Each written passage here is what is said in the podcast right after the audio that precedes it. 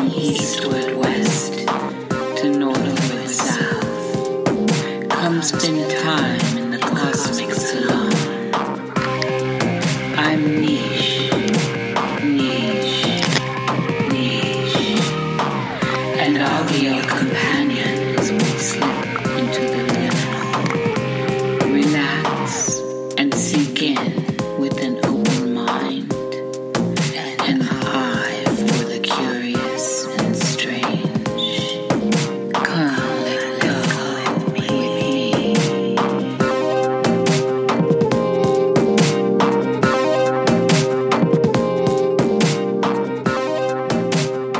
All right, here we are with another visit to the Cosmic Salon.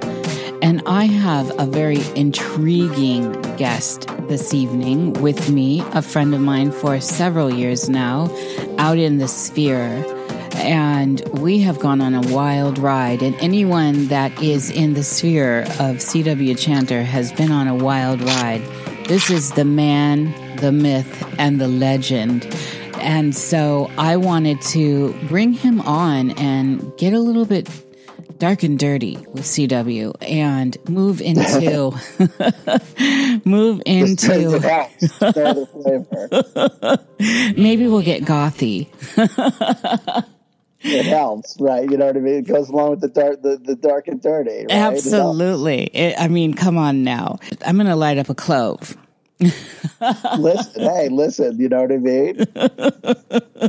So, C W, it's a great pleasure to have you on the Cosmic Salon. You've been on the shows with Jerry and I, and yeah, you have that, long... I was like one of the first guests, you right? Were, well, you were certainly in there. But when you came on and you told us this, that had the co- Nox Mente only just began when you came on, so...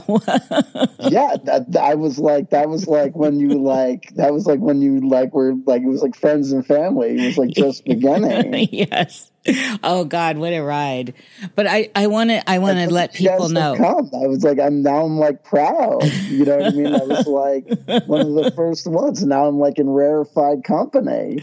Oh yeah, this is you're in you're in good company for sure. This is a real treat, and I've had you on my agenda, and it's just it's a matter of when you pop up. I'm like oh. Yes, I'm going to ask right now. And so I struck right when the inspiration was there and you happened to be, well, you received it. Uh, it didn't matter at the moment, but I just needed to make sure I got it out. So I'm so thrilled that we're going to have this uh, open conversation.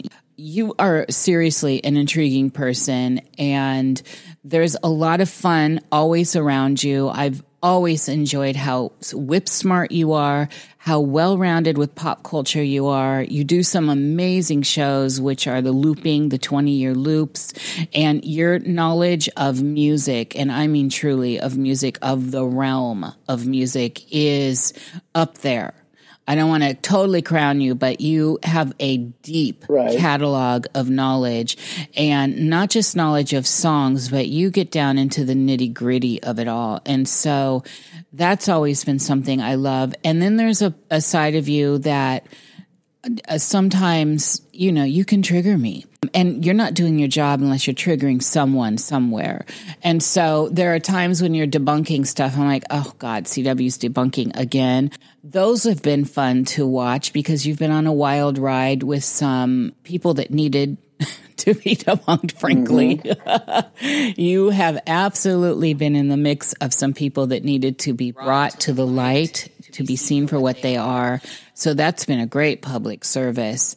But all of this, while people watching and being part of your audience got to be part of your life in a way, we've we've encountered a lot of hardships you've gone through. You have included us in on some of that stuff. Not, I'm sure not all the straight up nitty gritty, but you have included your community in these uh, trials. Oh, if I left you out of any nitty gritty, Um, it was because I must have been blackout something. Because if there was any nitty gritty, I, I left out. Holy, well, my that, God, I must be a real scandalous individual. The criminal, you know, the criminal justice system must have missed me. Woo! Well, and the, here's the beautiful thing is that at some point you just decided to finally get change your life and rearrange things in a big way and and stick with it. And so here you are. So with that, though, I officially welcome to the Cosmic Salon, C W. Chanter. Well, you know, listen, I'm I'm very happy to be here. It's a different context. You know, last time we had this sort of conversation, it was that, well, God, we're going back years. I mean, I know. When we talk about this, we're talking about my channel started on YouTube in two thousand fifteen on my, around my fortieth birthday. That's going, we were saying, we got used to saying five years ago. Yes. Then we had to say six years ago. And pretty soon we're going to be start saying seven years ago. Boy, right? And then we started to, then you guys came along. Nox Mente started after me. Yes. And you guys are, then the, that was five years ago at some point, right? Yeah, I think, and, uh, yeah, yeah. And look, it's cliche to be like, oh, no, no, no, I love you. But Niish, you know, I wish I had known as much about you as I know now back when I first talked to you uh, when we did Nox Mente, because all the things you said about me, we talked about the, the goth stuff and the clove jokes. My God, it's a goth renaissance out here. I feel like everyone decided, like, we all be became embarrassed. We all forgot, like, we were the only people that lived through nineteen ninety-three through ninety-seven. We all put our stuff away, and then we all woke up and realized, wait, I'm not the only one that went through those years, because it seems like we're all coming out of the closet. Yes. It's insane what's going on, the renaissance that's out here. Um, but as far as the music that I've seen you stuff, and we jammed on some stuff over the years. Yes, I think we had yes. a couple, we had a track or two that we worked on. Yes. So there's a lot of praise that I want to throw, you know, back on, you know, you, and there's been a lot of yeah, but everything that you said. Thank you so much for acknowledging and, and seeing stuff.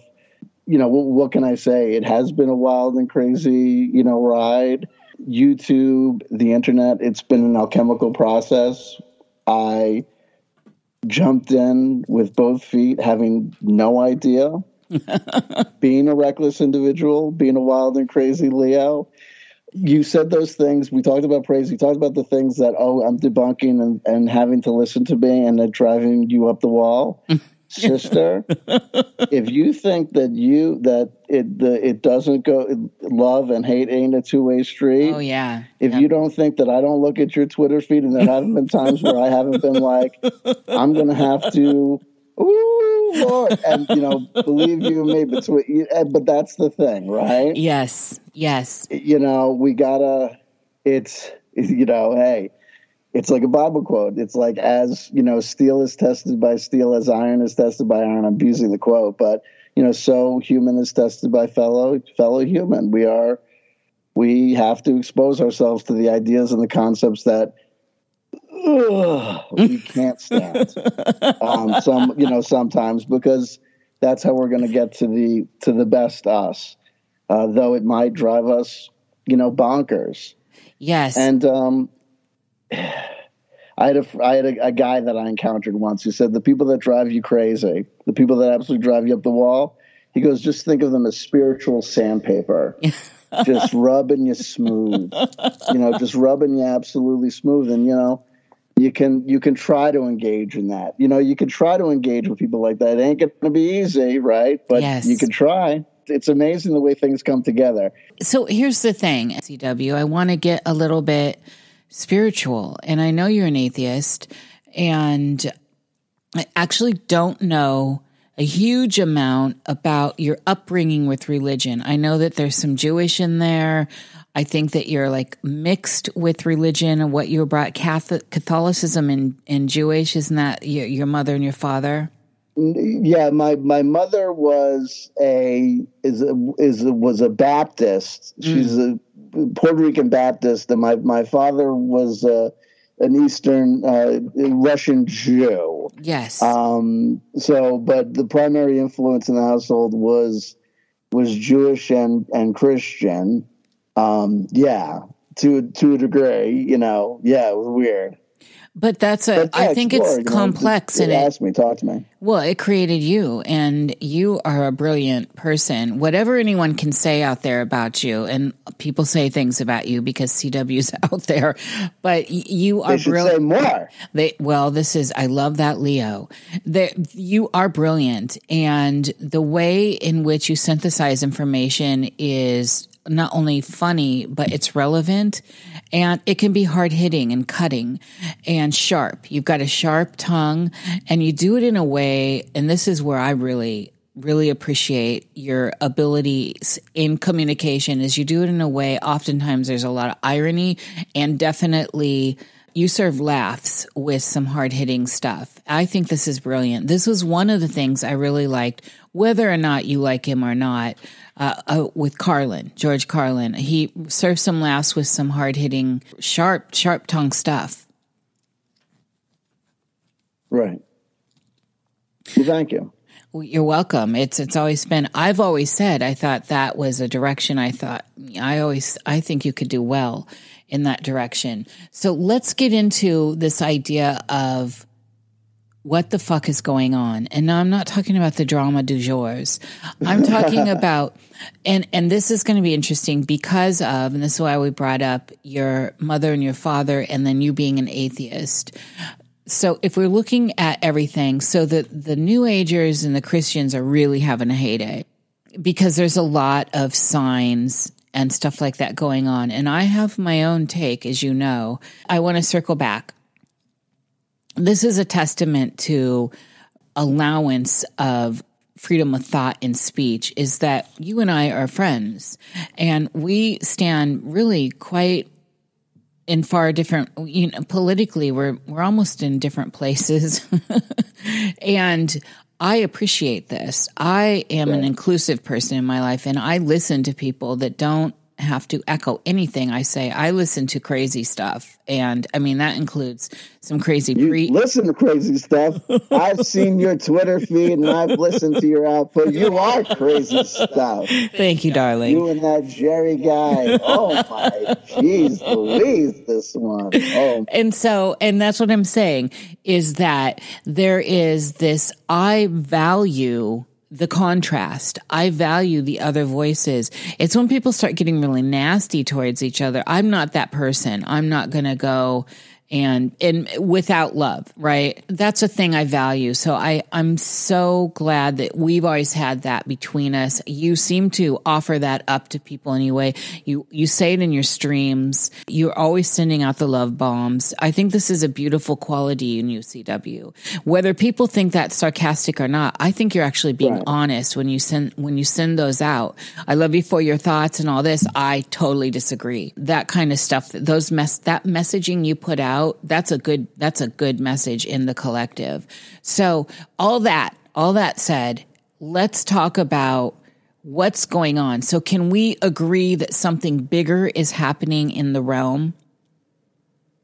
Well, you know, something big is always happening in the realm, you yes. know? Yes, this is At true. At any point in activity, you know, at any point in human history, I feel like there's always, you know, something going down. There's always like, if, you know, th- at any point, there's there's always some development in the game. And but when this I say is the large game, scale, like, C W. This is shown to be very kind of cohesive in large scale if you just look at the world lockdown. Right. So look, we might be at one of those points of divergence in our opinion. Yes. Right? It's one of those, when nine eleven occurred, one of the themes that first bifurcated was, remember, my hop, lie hop. Let it happen, made it happen. Mm-hmm. Was the U S government directly complicit, or was it just some sort of act of ignorance? Did they let it happen, or did they make it happen, right? And when we talk about these notions of the Illuminati, the cabal, is there some sort of organizational structure that is manifesting and manipulating change in order to get some sort of specific agenda to occur? And can people act or be organized to change or fight against it? Or, like William Burroughs evolved and changed and believed at the end, has control just kind of escaped any sort of Illuminati and cabal, cabal any sort of structure, meaning that control is just its own entity. It's there's no, no one's behind the wheel. And that, that's kind of what I believe. I don't believe that there's any sort of organization. I don't believe in a Kabbalah or an Illuminati. I don't believe in an organizational structure. Yes. I don't, you know, I believe that, that if there is, if the human species has a collective unconscious, if it's got a id, right, a collective id or a collective reptilian brain, that that collective reptilian brain at its most base or most primal or maybe evil, if we were going to use that term, might be Illuminati or might have what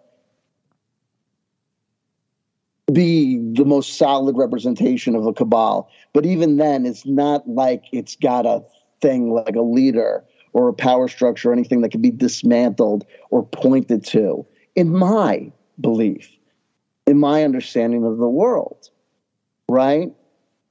But that doesn't necessarily, so you know what I mean? It's just, it's just the way that, that, that I've, I've come to, to see things. So that's where I'm at. So we might find ourselves and say, if I'm here and you're there, what are we to make of the conversation next? How do we, how are we to understand? Maybe we are left to say, well, are we to, to try and convince each other of each other's positions? Are we to try and say, how to try and figure out how do we, how do we, how do we work with each other? If, if I'm over here and you're over there, what are the points that we have that we can agree still exist? I don't know.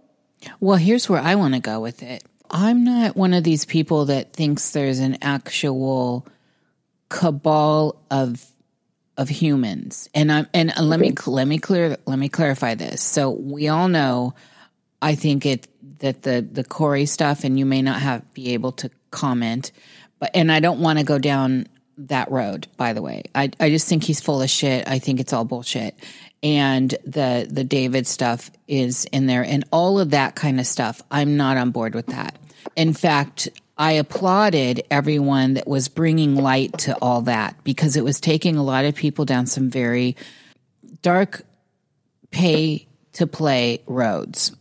And where I'm coming at is, is it possible that there is something that is cohesive happening, but these are non- human, and this that is nebulous, right? Non-human, that it, it it's not a corporeal situation, that there might be something energetically that is actually representing what people want to here in the physical realm call the cabal or the shadow hand, and that through the laws of, say, the chaos universe, there is energetics that are at play, and they're cohesive in what their intent is, what their narrative is, what their arc is, because as the physical realm is playing out with a lot of strange stuff, and I do think that in my life, I have never seen anything like this. We are in a whole new territory now. We are in the, so like all the Seventh-day Adventists must be thrilled, because all of a sudden there has been some crazy shit going down,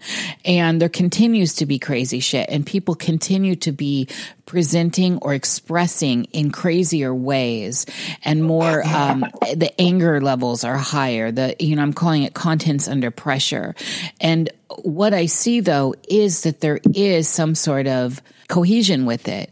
I don't think humans do this to each other. I really don't. I, at the level at which I, I consider some of the stuff that I call evil, um, is, is just so beyond Um, comprehension sometimes, that I think it is something non-physical. Where do you land with this whole non-physical thing, though? Because that does kind of bring in a little bit of, well, it takes us out of the, the physical realm, and a lot of atheists live within that paradigm. Well, you know, when you, when you talk about, you know, when I when I speak about atheism, number one specifically, I'm talking about just the notion of a of a of the creator God, or a, a personality God that is, you know, controlling or created the universe, like we think of the God of the Bible or of the Quran, or, you know, of the Bhagavad Gita, you know, some sort of divine personality. So, you know, I don't, you know, necessarily think that there might not be other entities or other things that exist, and, and that we, you might these energetic en- entities, I might not have the same conception of them that you do.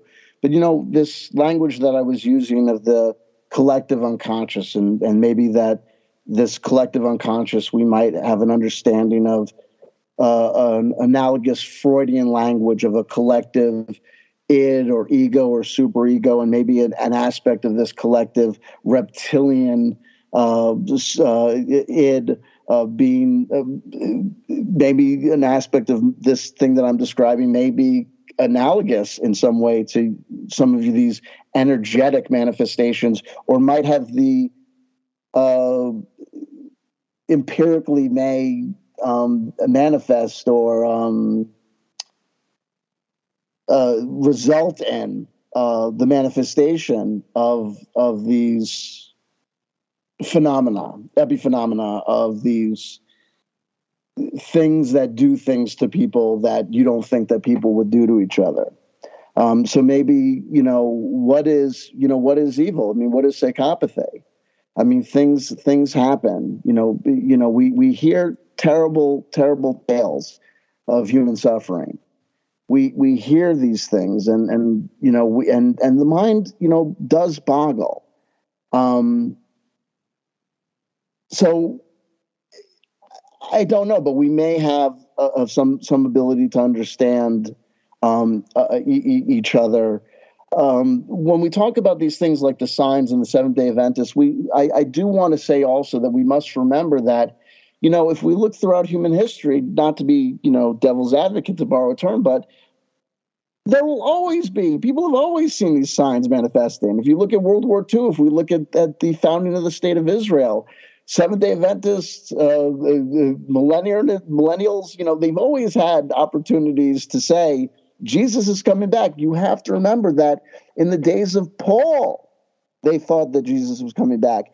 In the Byzantine Empire, they were preparing for the return of Jesus. They were, they've always been waiting for the end of days. In the Roman Empire, they were waiting, you know, they, so signs have always been, you know, manifest. And humans don't do this to each other. Read Hannah Arendt. Read The Banality of Evil. Reflect on the actions of, of regular duty soldiers during World War Two.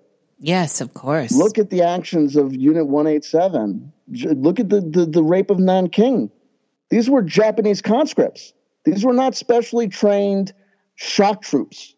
The Rape of Nanking happened by Japanese farm boys. Okay? They were not indoctrinated.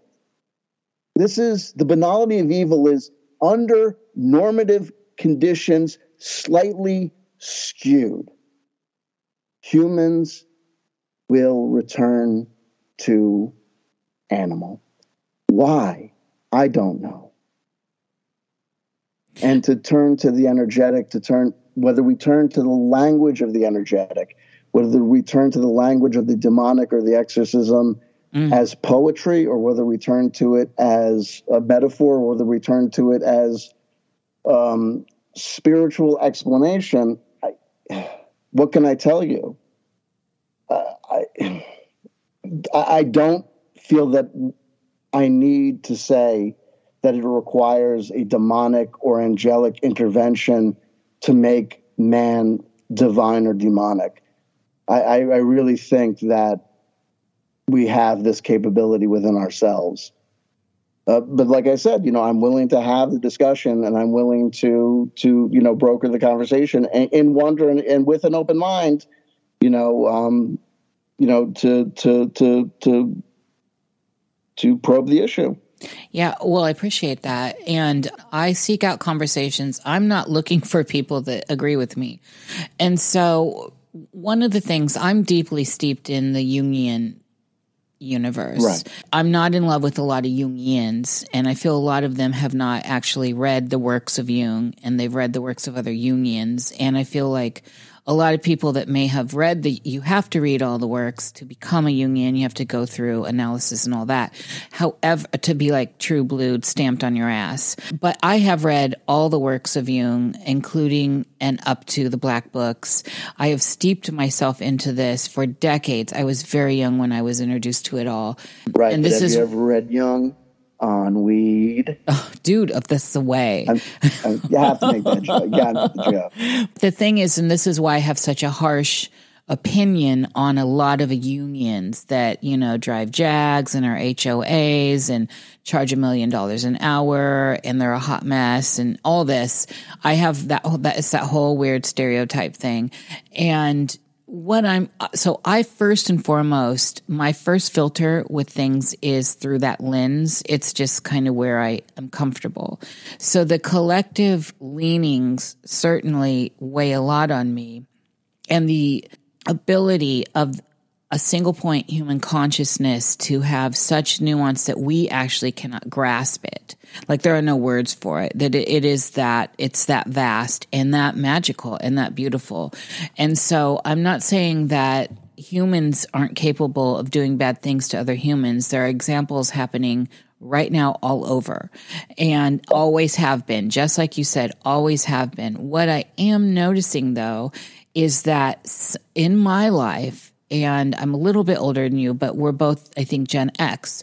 And so what I have noticed is that this is a different flavor. And I, when I was trying to look at this, now, you know, I have my psychic side. And so I knew this was all, I'd been talking about it. I've made videos. I've got timestamp. Everything's out there. And so I don't need to puff it up. But I knew this was coming, and I said it was coming. And I... And even when stuff comes through and you get the validation from the collective that what you said is happening, that doesn't right. make living through it any less intense. And the thing that I'm noticing is that the, the scope of what's going on, Ben, is so gigantic that in my lifetime, I never saw this. I never saw this kind of scope of action going on at the same time. And it feels coordinated to me. And so well, yeah. that's what I'm talking about. Do I think we're the world's going to end or anything like that? No, I'm not. I'm not a nihilist either.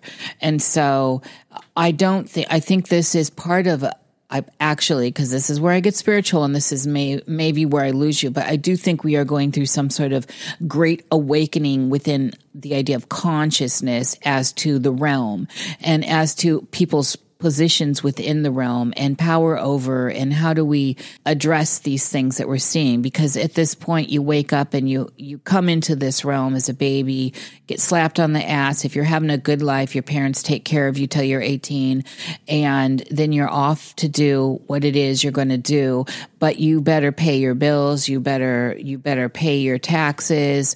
You, you know, you've got a sort of parameter societally to fit into, otherwise it starts to get very severe. It starts to get very nasty, and those realities start to play out. You don't pay your taxes, they're going to take your house. You don't pay your taxes, they'll, they'll send you in jail. If you don't pay your parking tickets, they will put you in jail. And this kind of thing. Now, I understand that we need to have social functioning to get along, and I agree. I like nice roads too, and I, you know, I, all this. Do I have nice roads around me? No. But do we get taxed? Yes. And so what I'm saying here is something else is going on. There's something different in the realm, C W. I don't have a solid answer for it, but I don't actually really truly think that it's humans. I think that humans are being manipulated. Do we want to call it archonic? Sure. We can call it demons. We can call it whatever we want. But I do think that something bigger outside of the scope of our perception within the the realm of what we consider reality is happening and unfolding. And the good side is we're becoming aware in a different way than we were, say, prior to all of this stuff that's gone on in the last two years. Yeah, but Bubba, how would you know? Because you were born, right? Like me, I was born in nineteen seventy-five, right?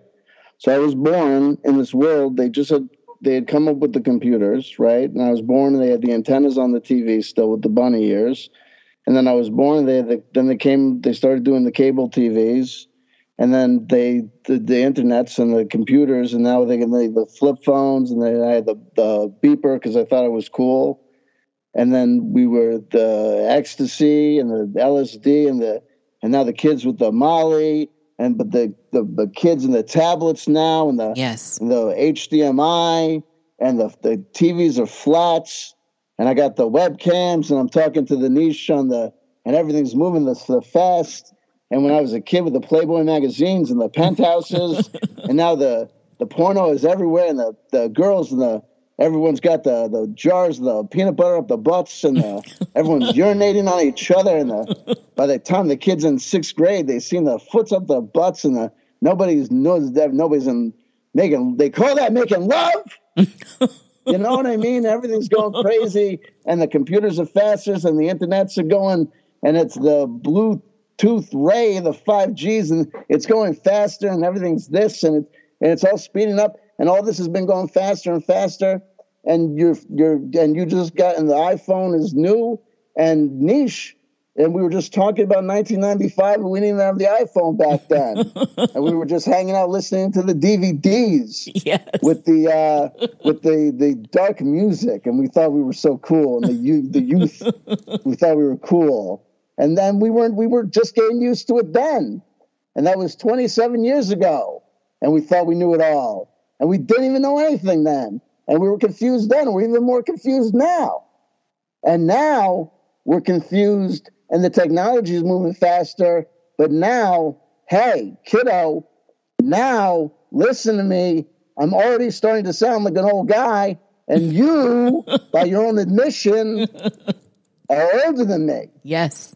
And proudly right? so. Proudly so. So now you and I are going to start sounding stupider and stupider. Oh, you know shit. What's next for you and me? Oh, God. You know what's next for you and me? What? We're going to be those old people hanging out on the stoop. Yes. You know, because you and I were the goth kids, right? Yeah. So you know what's next? Mm. You know you know what's next? What's next? Niish from Norway with the, the Slavic-sounding name. We're going to be those old people coming up to the people smoking cigarettes outside the club, the drunk kids outside the club, and we're going to be those old European-looking people with the weird knitted hats that have like those that are coming apart at the seams and the fingerless gloves. It's mind control. You put up your cigarette and the person puts out the, the lighter automatically. What do you call that? It's mind control. C W. It's mind control. Oh my goodness. You see it automatically. I have thought this. This is something I've thought. It, it is. Uh, I love that you bring that up because I have absolutely. Your future. I've and you know it. I've ruminated and you know it. it. And you know it, cat lady. And you know it, crazy cat lady. Okay, so let's let's look at break down some concepts here. What do you think? Time, what? So let we're going to go deeper in here. So what do you think time is? What is time? It's a crazy cat lady who hangs outside a cop club yelling at kids with mind control. You're so bad. no, so, no, what was the question? I'm sorry. So we know what the function of time is, but what do you actually I, think I, time you is? You know what the function of time is? Time you takes it. Speak yes. for yourself. Don't put words in my mouth like we know. I don't even know why Keats didn't book me oh. at hauntology. I don't. I don't even know why he calls it hauntology. Let alone, I don't even know what hauntology is. Yeah, I was curious about that as well. But let's not, we've already talked about Keats. And it's so, called hauntology. What is, is silence? Mister C W, to haunt us. Come back like, to me, C W. Yeah. Come back. Yeah. What do you think time is? All I know is that it takes a cigarette and puts it in your mouth. Right? You are. So, what do I think time is? I know Here's you've. I, I know you've given good thought to this at some have, point. I yes, have. There. I am. Listen.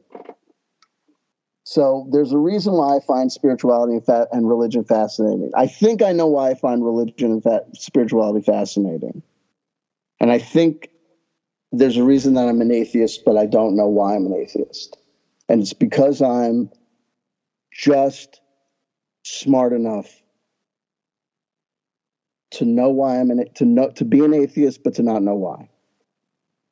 Because there are YouTube channels where people will talk about quantum physics and the conception of time and the conception of the nature of consciousness. And they'll have neurologists on, and neurophysicists and quantum physicists, real people. And I'll listen to these people talk for forty-five minutes, thirty minutes, and I'll listen intently. And if I miss something, I'll rewind. I do this as well. I'll sit there and I'll say, Ben, you listened intently. And I'll say to myself, I have no fucking idea what they said. I have absolutely no real comprehension of anything that just went down, other than the following. According to that M I T, Brown, Smith, whatever, professor, time doesn't exist. But I know that that can't possibly be the case because I have a book from nineteen eighty-five, right? And that was a long time ago. Yes. Right? Yes. You know what I'm saying? And I was smaller then. You know? Like that was, you know, so I know that, I mean, there was a then, there's a now, and at some point there'll be a future. I I don't know what time is. I get it. I've, like I said, I'm aware of the fact that there are these other conceptions of time.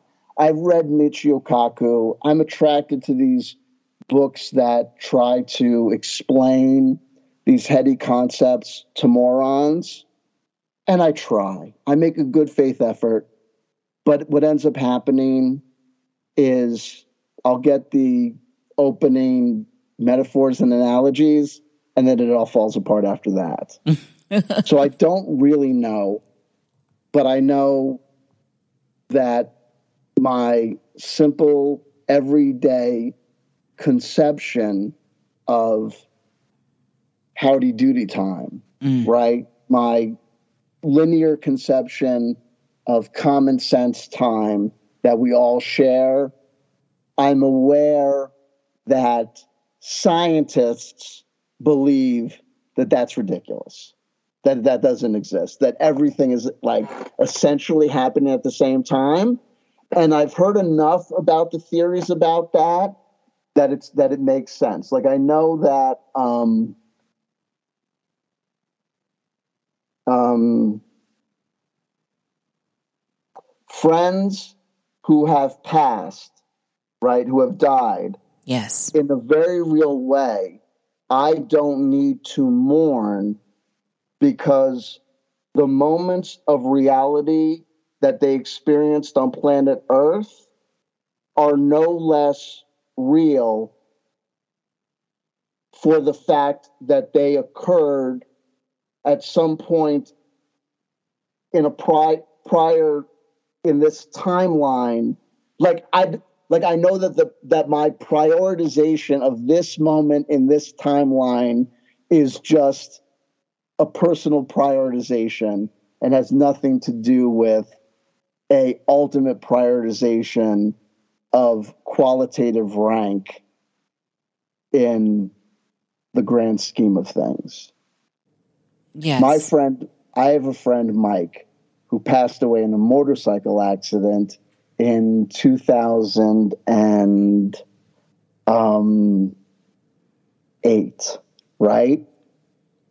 Those moments that occurred in two thousand eight through two, through nineteen seventy, nineteen eighty, whenever he was born, those moments have no greater priority than the moments of Socrates' life, than the moments that uh, occur in this life, nor the moments of this life will experience no less priority when I when I pass. Do you yes. know what I mean? It's yes. not as though they become uh, forfeit uh, and meaningless when when I'm gone. Do you know what I mean? Um, Uh, so it's like, uh, I don't know, it, it, but it's funny. It's just, uh, a lot of it's just, it just has to do with perception, right? In the end, I think most of it does. I want to throw a shout out to Lex Friedman's show because he's one of my favorites to listen to when we start talking about all the, all the people. Oh, I just fell out of love with him. Oh, you oh, fell out of love with Lex? Out of love with him. Oh God, I love him so much. I, I think he has such great chats. Well, that's all right. Well, you know, you we don't know, have to love the same man. We don't. We don't. You can have him. I will gladly have, have Lex. You can have him. While we're in this in this vein, you do something that I love, and it does involve time. You do twenty-year time loops, and this is a big deal. And not only do you do that, but you also have been doing, you know, you've got your... Um, your daily psychic stuff that you, you do cut up style, but this mm. is all time stuff. So let's talk about the twenty year loop and the twenty year looping, yeah. because it's a big deal and it's very, something actually very tangible. Yeah. And we, we're, we're kind of strict because it's, it's, we call it the twenty year loop, but we've actually been kind of just calling it the nostalgia loop now, because studying it, we realize that it's like it comes in different flavors. There's twenty year loops, there's twenty-five year loops, yes. there's thirty year loops. Yep. So we're just kind of generally calling it nostalgia loops now, but you're kind of on the money. And where I came out of the bat, you're right, because we were I was calling it the twenty year nostalgia loop, twenty year nostalgia loop for the most part for the longest time. Well, I recognize as just a, a student of historical, uh, perceived historical events. Oh yeah, but yeah, and I'm not the only guy that that, that is that is hit upon it because a lot. No, of no, no. Do. But you're, yeah. but you when you go specifically with pop culture and music, it's really relevant. But what I'm saying yeah. is, I've always recognized as someone that likes antiques and old things. I've just spent my life studying a lot of the past, past events, past narratives that mm-hmm. I notice, especially in fashion. I see, you know, in the seventies, it was easy to see that they were really bringing back the twenties. But then what's the twenties representative? We could start going to the seventeen nineties and, you know, you can start mm-hmm. seeing how this stuff loops back. So I like the nostalgia loop idea because it, it does broaden it. The idea here in general, though, are the is this looping nature, and this looping yeah. nature is tied into time. So how did this start to present itself to you in a in a clear way? Because you've done a lot of good work around this. Yeah, I mean, you know what what I tell people, it's it's funny because it's like work in your, our lives, kind of ideas come, and then they come back, and it, it's funny the way because this twenty year nostalgia lo- loop work. Came back on the loop itself, because when I first noticed the twenty year nostalgia loop was like in two thousand, I really looked around and just the pieces came together and I was on a tear, and I got a notebook and I started cataloging all these things. And then I was going to write a book, and then, and then, and then I started smoking weed, and then it just became one of those things. Yes. I went to law school, and it became one of the one thousand three notebooks of ideas, right? Yes. And it joined the rank of the other notebook full of fabulous, artistic, wonderful ideas we're totally going to do one of these days when we get the band back together, right? And it goes on the shelf, and we forgot about it. And then we... always kind of knew about it, talked about it every once in a while over the years, but it was just kind of a pet thing. And then at the tail end of two thousand eighteen, I don't know how, but the weird thing about YouTube, I bitch about my YouTube channel all the time, but for a guy obsessed with nostalgia, I've got this great archive now. I've got this great family album now. Because we could go back and rewind, because at the tail end of two thousand eighteen, around November of two thousand eighteen, I got a buck up my ass about it, started studying it again, started talking about it, brought it back in the hugest way, made it a centerpiece of my channel, became obsessed with it, and married it to this conception of this, right along with this uh, time travel super soldier narrative that all the super all the super soldiers, not just the guy who sued me, we're talking about of this twenty back notion yes. of this twenty year nostalgia back and turning into this time travel experiment that, as a magical working, had results. We have like two or three confirmed relapses. You want to talk about results. people went the fuck back in time. I went the fuck back in time to nineteen ninety-eight. The shit I didn't. So, the ele- shit I didn't. So for people that are not aware of this, elaborate, bring us into this. So the conception of the twenty-year nostalgia loop is basically everything that's going on today in music and fashion and media and arts, even in political movements sometimes, even in media figures and everything, it basically can be seen as a repetition and a repeat of what was happening twenty, twenty-five, thirty years before. It was very easy to see um, prior to twenty ten.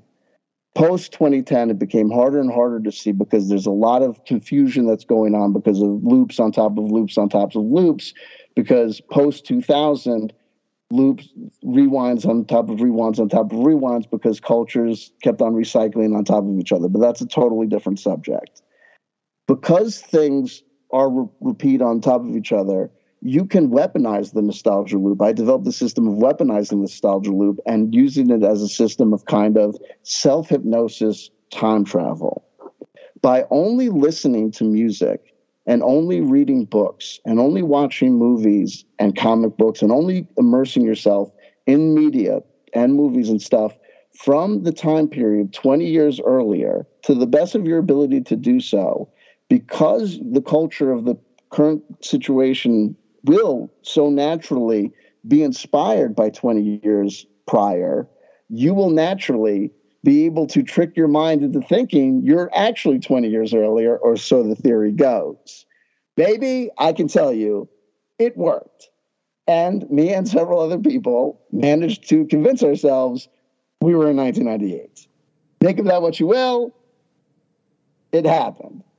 I think it's absolutely incredible and possible, Ben. I do. And I've done this myself. And not only that, I wanted to just interject this, that whether you think it's cheesy or not, we see this in some ideas of literature. It, but one movie really brought this idea, the mechanics of it, which was Somewhere in Time, if you remember that film, with Christopher Reeve, Superman. Oh, I saw it a million years ago. The whole premise there was he had to immerse himself in exactly a spe- very specific period of time, down to the pennies in his in his suit and everything, and went to the hotel and um, immersed himself completely in it, and he woke up in it. And of course, an idea is a powerful thing, as you know, Ben.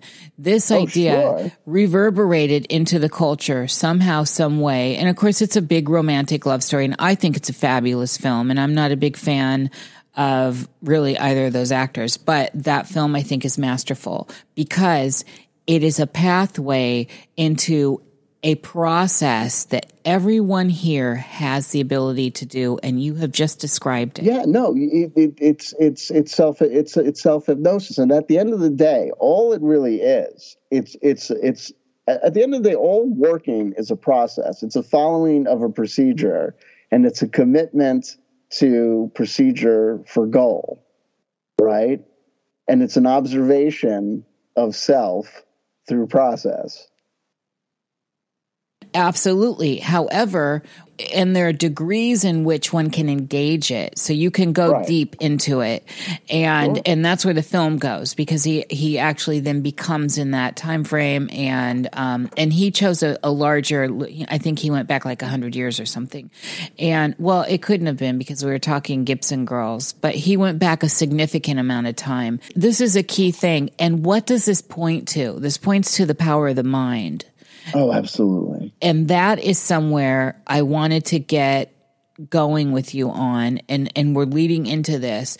What's the difference between the power of the brain and the power of the mind as you view it?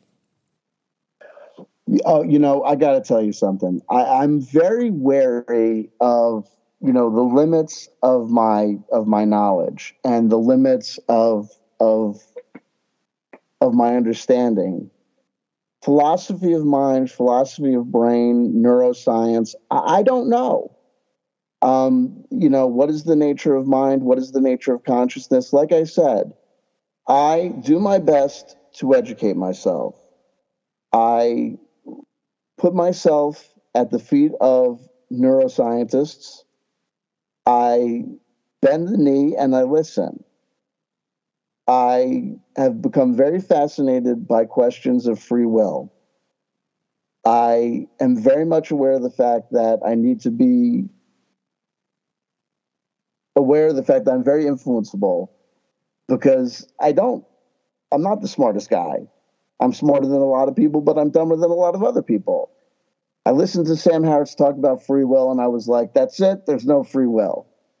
And then I listened to a lot of other people talk about why Sam Harris was wrong, wrong about free will, and I said, oh, guess what? Free will's back on the table. The question's out. The neuroscientists say we're a lot closer to figuring out some of the questions. We don't know. We don't know if consciousness is an emergent phenomenon. We don't know where it emerges from. We don't know where the free will pops in. We don't know if it's all just neuroscience, if it's all just happening at on the physical quantum level, in which case there might not be a free will. It's all just mechanistic, and it might just be deterministic, in which case there is no mind. It's just kind of brain. It's all just wetware. Or it might be some sort of extra problem. There might be something consciousness, that then we might be dealing with something like a soul, which is, I think, if we start doing things like differentiating mind from brain, we're kind of there. Yes. Right? Because if we're getting something that's external from the meat product, right, we're getting into the metaphysical.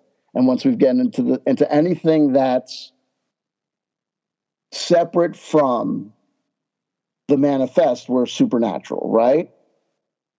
So they we're say. Metaphysical, so they right? say. Or something. Yeah. Maybe, right? So I don't know. I don't know. Well, that's but that's the bottom line. I, you know, really, and neuroscientists don't know. And I've taken neuroscience classes. I love it. Um, Let's take them. What? Where? I mean, that was a joke. I, I, oh. As I make the joke, I realized it was an imperfect joke, because it, you could just give me the, the name of an institution. It was supposed to be the joke, like you took him to the zoo, oh, you yeah. took him to the, the bar. Yeah, exactly. Well, it was in proper college, but as far as no, no, no, Tommy, I was supposed to be like you took him to the zoo. It was, it was I, ten, I got you there, baby. That's you know, that's yeah. a little bit of Chanter gold dust. There you um, go. But what I'm that was saying more like here, Chanter bronze dust. That was like copper. Okay, well, we'll go there then. Copper. I love copper anyway. But what I'm saying here is that no one really agrees right now, and that is that is agreed upon. That nobody really knows what the nature of consciousness is. They are saying they're honing in on it, but who knows? And it doesn't matter. The thing for me is, does it get my juices flowing? Right. I is it allowing me a free scape to to ponder and to chew the cud, so to speak? And that's part of what I think is worth it is, okay, so wow, I can now push my thoughts into this idea of what is this thing that we're all kind of experiencing, and it's nebulous and nobody has real answers to it, but we are all kind of experiencing it. And this comes back to deja vus and, and synchronicities and time looping. And what, what are, the, what's the other, what are we doing in our dreams? This is the stuff, you know, I love all this. And, right. and that's why I don't get a hundred percent involved in all of the narratives that are being spun around us in the collective, because half of it, I think, is just mad. It's all Watiko to me. And this is why, like, I do a specific show, which is called Boots on the Ground, where I'm, I want to talk to real people I know about what's really going on in their area. And I don't want to hear from any news source, whether that's alt or not. I want real people that I know to say, yeah, I'm noticing shortages here, or man, you know, there's a, the gas is going up. This is important for me to stay grounded, because as you know, and as you've said, keep an open mind, but not so open that your brain falls out. And I think that right. is such a salient piece of wisdom in the world, be- because there is a line there that we need to observe. So when you talk about the boots on the ground, it is a fascinating question, because how do we solve the problem of the pro- the systemic problems of mass media? Because you solve, you know, because even the independent media has its own systemic problems. Oh, and maybe right? worse. Yeah, right. So it's baked in. So as we bounce back and forth, it's not as though the alternative presents itself with clear solutions that don't that don't have their own problems, which is, you know, part of the frustration is because, you know, you deal with people in the alt, what do you want to call it, the alternative space, and they act as though here we are with a solution. And it's like, folks, the work is not done. Because here you are, and these people are out here, they're asking for Patreon donations, they're asking for PayPal donations. So what do you think has disappeared with the, the, the systemic problems with money, right? And the money and the and the problems with money and influence and influence peddling. You think it's somehow become less uh, systemic and invasive, or, or somehow more clear cut? You know, it's it, it's it's I, I don't know what to do or how to how to, how to, how to solve the problem. I, I really, you know, I mean, like it's um, it goes back to what we were talking about with with when you were trying to figure out, or we were trying, we were discussing, you know, how we track the the problems of the progression, or I was questioning your evaluation of the uh, evolution or progression of the nature of the game, or, or how things were progressing. And I was saying, well, how do we, how do we benchmark that when we're in the stream, right? Yes. Like, I don't, I don't know how to, how to solve the problem. I don't know how to, how to assess or, or work with it, you know? So I, I don't really know how to solve the problem. I don't even know if I'm, if I'm, if I'm, if I'm, if I'm understanding the question as it was really articulated at me. You know me, it's open-ended, really. And there, I don't come from a stance that it's a right or wrong. That I like the pondering area. This is where I like to be. So with this idea, though, that that we acknowledge at least the role that time plays on a most basic fundamental level in our reality. It's twelve midnight, whatever your bedtime, you go to bed, you wake up, you got to clock in and do whatever you're going to do. And all this is predicated on on that wheel of time.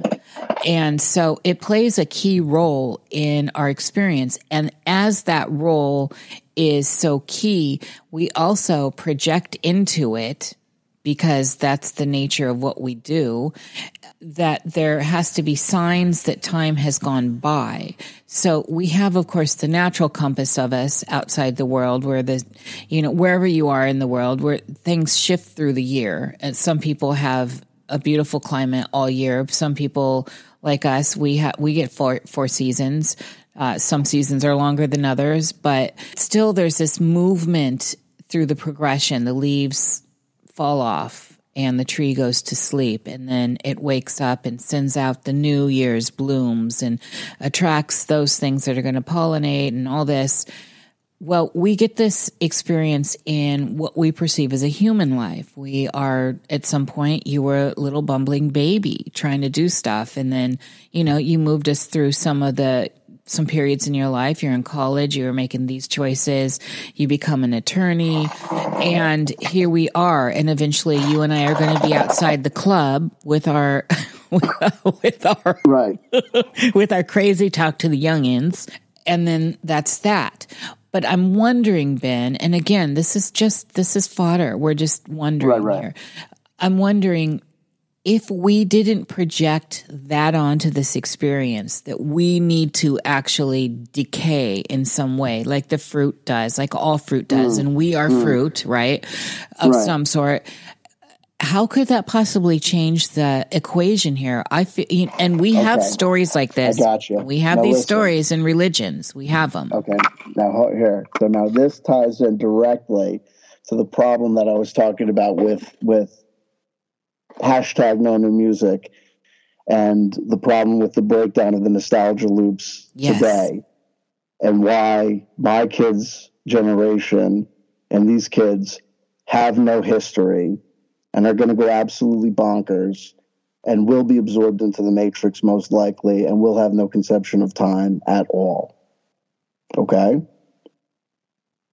Yes. No history. Yes, and you're going History's right over. Where I wanted to, you to go. There's this is no beautiful. Anymore. Yeah. There is no forward. There is no back. There is no twentieth century, twenty-first century. There is no this coming into fashion, that going out of fashion. There is no old school heavy metal, new school heavy metal. Thrash metal goes gives way to black metal. Black metal gives way to death metal. This evolved from that metal. Uh, no evolution. Only switching back and forth to states. Because once the, the once the things feed back on each other enough times, once things coexist on top of each other enough times, right? There is no historical evolution. Everything's just existed on top of each other too many times. Everything's influenced everything too many times, right? So there is no more stages. There's no progression from one thing to another. It's just always been present. Right? So what happens? Nothing. Nothing ever changes. There and- is no development. There is no progression from, you know, this stage to that stage. It's just this continuous null. It's this continuous ever-present, right? It's like The Simpsons. The Simpsons never age. Right. Right? So Bart is, so Lisa Simpson is perpetually, what is she, seven? Or she, I forget what age she's, they she's are. Young. Yeah, she's perpetually right? she's under ten. So, but she's, so she's simultaneously seven, but she's simultaneously seventy-seven, right? Yes. She's in second grade, but she reads Pablo Neruda. She's simultaneously been in the same grade every single year for over forty years, yet one of those years she spent a semester at college with adult nineteen-year-olds who weren't able to determine that she was, that they were going to college with a f- five-year-old, right? And then the next year she was, the next day she was back at elementary school, right? It's that. It's the fact that one day, the Homer Simpson and Marge Simpson's backstory is that they got pregnant in high school in nineteen seventy, whatever, because that's the timeline that would make sense for Marge and Homer, because The Simpsons debuted in nineteen eighty-nine, right? But because The Simpsons were still on the air in two thousand seven, the backstory became that Marge and Homer were in college in nineteen ninety-three, and Homer was in a grunge band where he basically played Nirvana covers. Because that makes sense. But then a couple of semest- seasons later, he had a completely they had a completely different backstory. You see, yes. There is no backstory. Yes, there is, and they've had multiple futures. There is no Simpsons canon. There is no Family Guy canon. Schrodinger's cat, Schrodinger's Brian. Brian is dead. Brian is alive. The the baby can talk. The baby can't talk. They can hear him. They can't hear him. It's lazy writing. It's not lazy writing. It's been accepted as acceptable writing. You know what I mean? Rick and Morty is the most brilliant show that's ever been written. It's the worst show that's ever been written. Yes. So this begs the question of, what do you think? And again, these are just opinions. We're Only not, bad thoughts. We're, uh, well, baby. Dirty things. Oh, my goodness. What are you wearing? Jingle bells. So one of the things. You're wearing jingle bells? Uh, I could. It's that out of season. I could. Well, I don't care about seasons. Anyway. That's so, Labor Day. Oh, right, right. If you're crazy. But see, I qualify to wear them all year. So. Only if you're nasty. Oh, all right. Well, I'm bad, too. So, that's why I came here. It, as we look at this idea, I'm curious to think about what could possibly C W Chanter be thinking about the phenomenon known as Mandela effects. Well, Mandela, here's what I think about Mandela effect. If I had encountered a Mandela effect that wasn't ex, ex, ex, absolutely explainable by dumb people who are uneducated and don't know about world history, right? The classic Mandela effect is Nelson Mandela. If you thought that Nelson Mandela died in the nineteen eighties, it's very understandable and explainable. You confused him with Stephen Biko. That's understandable. And it's also understandable because you were an uneducated white trash buffoon who was unaware of the fact that South Africa had elected its first black president after the destruction of the fascistic, evil apartheid regime. That black president being former political prisoner Nelson Mandela. Cue the Nelson song, Mandela. Free Nelson, Man- Free Nelson Mandela. Mandela. Free. Made an appearance in the movie Malcolm X. At the end of the movie Malcolm X, Nelson Mandela, live, Nelson Mandela appears. Spike Lee's Malcolm X was one of the biggest movies of that year, won several Academy Awards. Nelson Mandela, I believe, appeared at the Oscar Award. You know, Nelson Mandela was around. If you thought Nelson Mandela died in the in the eighties, it's because you're a schmuck and you weren't aware of world events and world history. So, if you didn't know that Liberace died, that's excusable because it's okay to not be aware of trivial pop facts. If you were weren't aware of the fact that Harold Budd passed away from COVID in twenty twenty, that's forgivable because not everyone is aware of the passing of great contemporaries in modern music. Rest in peace, Harold Budd. Harold Budd, composer extraordinaire, passed away from COVID in twenty twenty. Well, okay, so those are, you know, Nelson Mandela, who who's got the big name on it. You know, Starfire Tour was talking about this stuff before that. And she may be considered a kook to a lot of people, but she was talking of calling it time, uh, Starfire Tour, and and she was calling it time slips for a very very long time, and she was equating it all with solar, if I'm right, solar activity, so C M E activity, and how that affects the Earth when the so this immediately takes us out of flat Earth realm and moves us into globe, but how it affects the globe, how it affects the Earth, and then therefore it affects our perceptions of reality. And I don't want to speak for her because I, I don't know. That's how I interpreted what she was saying.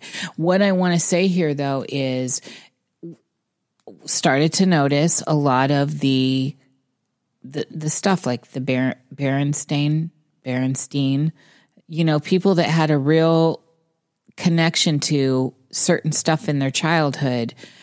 I personally loved the book Berenstain Bears. That's what I remember, but I am willing to say I was a little kid. And so I don't know, but I, I did have the book. And so, and then it's all of a sudden Berenstain. And so I, you know, I don't know how to, and I don't think of myself as a bumbling idiot either. So, you know, there are little things like that that go, hmm, I went and bought an, an Instant Pot. I bought an Instant Pot. I had an Instant Pot. I always called it an Instant Pot, and now it's an Instant Pot. And apparently it always was an Instant Pot. So I don't know, Ben, I don't know how to reconcile those things. And I see out in the world that other people are talking about those things too. These were both honest, like, what the fuck is this? Right. So, like, the, the only way to uh, they you would you would have to.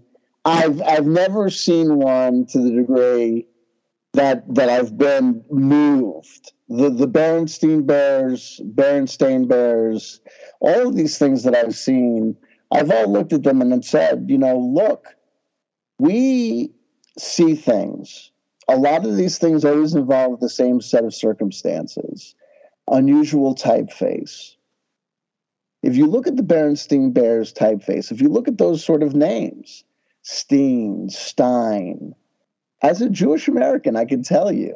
But it Steen, went from Steen, Stein. It went from an... People do this all the time. It went to A, though, Stain. Berenstain, and it was different. I can see the Steen and Stein for sure, one hundred percent, and that's what hey, I thought. What can I tell you? What am I What am I going to tell you other than the concept of Mandela effects are one of those things that have never really gotten me crazy and have always seemed like the sort of thing that I've said, I get it, Instapots, but I've always said all these things. You have regional spellings. You have different companies. You have knockoff companies, Insta, Instant. You have companies changing their livery. You, like I said, knockoff companies. Give me one company in Hong Kong that's making five thousand Insta versus Instant pots. Give me one company in Michigan making Instant pots. One company in Sheboygan making Insta. Niish. Right? Yes, I hear. Right? See, I hear you with all this logic, and that's that's the thing that makes it interesting. I'm just wondering, how is it we can be so divergent in the collective at this point with some of this you know, information? This is very easy. Not this you is and how I. We can be so divergent. This is how we can be so divergent. Everyone's having a wonderful time, smoking their dope, playing the Mandela effect game. Oh man, Mandela effect. Shh. Whoa, Berenstain, Berenstain, Berenstain, man, whoo, let's get high and watch Family Guy and talk about Mandela effects, woo-hoo. And then here I come. Actually, if you think about it, it could be Insta, Instant, and then somebody, oh man, that's a logical, rational explanation. And if you think about it, a U F O could just be a weather balloon. And then it's, that's a logical, rational explanation. And it's also no fun. No Star Wars Cantina, no three-breasted girl with the boobs in the Total Recall bar, and none of the cool stuff. And we're not getting alien sex baby high with the, uh, who wants logical, rational stuff? We want Aleister Crowley Lamb, baby. We want alien time travel, time slip Mandela effect. We want the cool stuff. We want Jerry, anti-vax, corona baby, eyeball invention. Okay, Cheddar, so C W, come back to me. So, so energy at the Florida sex compound. Oh my goodness! Jerry, hot cock on the walk. Um, yeah, seriously, he's getting all sorts of blue-haired laid. He is going to be Florida. The man down there. That's right. That guy is like the Rick Sanchez of Florida, having sex with old ladies in Florida, with the Jerry and the sex of the old ladies and the ladies with the old sex. Oh my goodness, the Jerry, the sex ladies. All right, so come back to me, Ben. Come back. No. Yeah. Oh. This thing, we're here for an hour and forty-five minutes. What do you think this idea of a higher power is?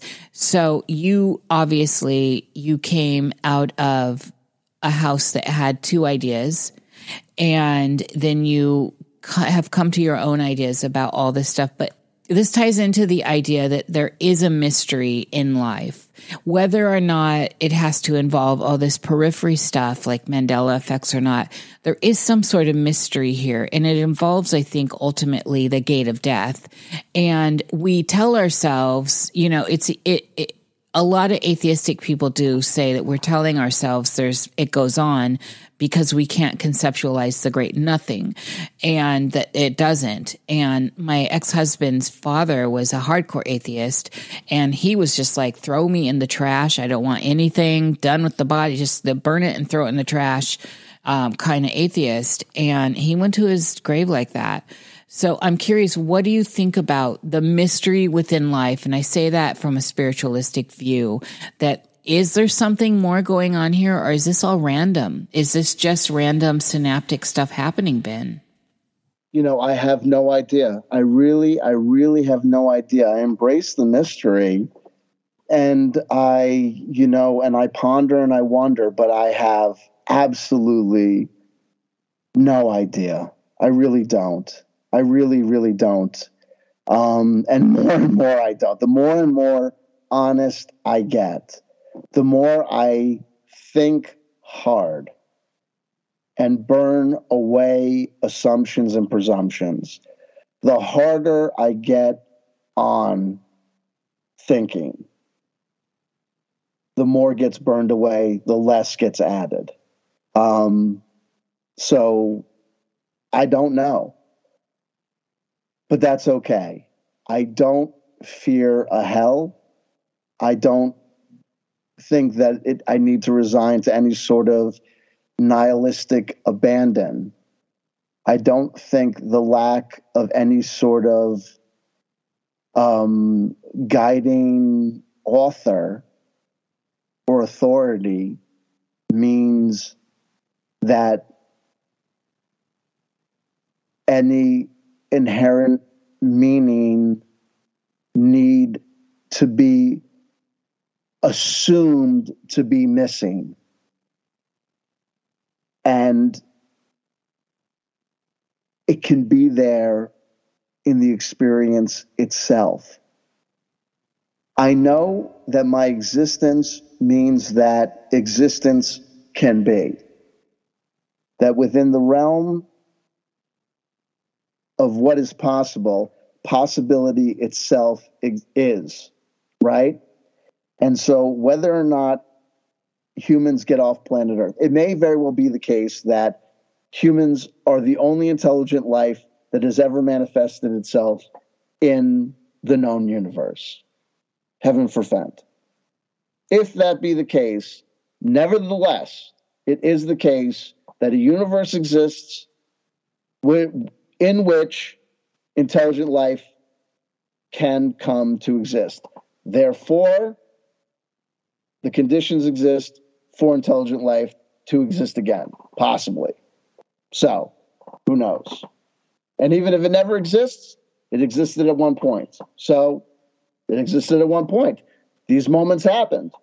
I knew my kids. I got to help them. I got to know them. This conversation happened, and no matter what happens in the future, nothing will make it that this conversation didn't happen. We had this moment together, for what it's worth, right? Oh, yeah. I I think that was really poignant, actually. This is what I'm saying. This is kind of the beauty of it, and this is why I'm attracted to these kinds of ponders, is that no one has the no one has the gate here, and it, it's as open as you want it to be, or as closed as you want it to be. You're driving, hopefully, and that I don't need somebody to inform me what the mystery of life is. If I'm seeing mystery, then I'm seeing mystery. If I'm not, right. then I'm not. And the next guy and the next guy and the next guy over.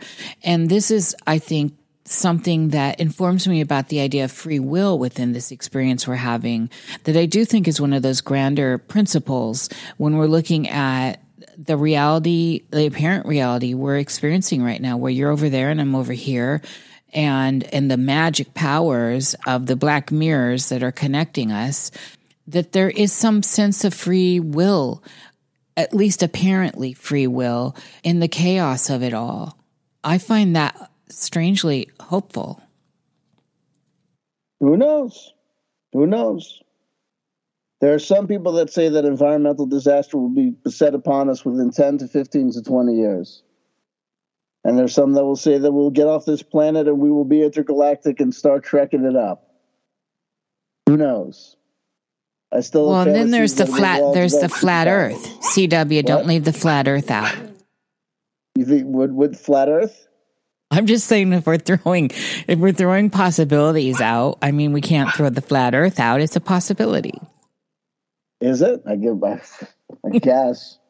I'm one of these. Yeah, listen, you know what I think? I go with the, you know what I go with? I, I'm one of these co- lowest common denominator.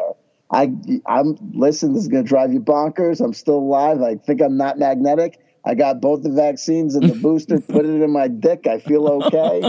You know what I mean? I, I'm low, you know, the world seems round to me. And uh, the, the satellites work. And I think, you know, it is what it is. And if they tell me I got cancer, I'll be like, radioactive me, you know what I mean? And give me every pharmaceutical normal thing, you know, and Western medicine me up. And this is why I appreciate you so much. And I love how you present everything in the world. You always have a, a sense of humor and irony and satire, along with a sharp tongue. And, you know, you're, you're beautiful. You're a beautiful person out there. And I am grateful to call you my friend. And thank you. I, I really, truly mean that, Ben. And so yeah. I thank you for coming here to the Cosmic Salon. This is going to be a fun one to edit. This sure, is, sure. This is going to be, I think, a very, uh, I think people are going to very much enjoy this. But tell us, mm-hmm. how do people find you in the world? How do they get to you? Listen, I, you know, the easiest place to find me is still the YouTube. If you go to YouTube, you're going to see in the description box of most of my videos that I manage to do normally is the description box will have my normal social media stuff, including the links to my alternative YouTube channels. And, you know, normally just find me. You C W. Chanter, you send me an email at C W Chanter at gmail dot com. But YouTube is C W. Chanter. Find me on YouTube, and I'm around. People find me. Thank you, C W. And there he goes. The one and only, the man, the myth, the legend, C W. Chanter.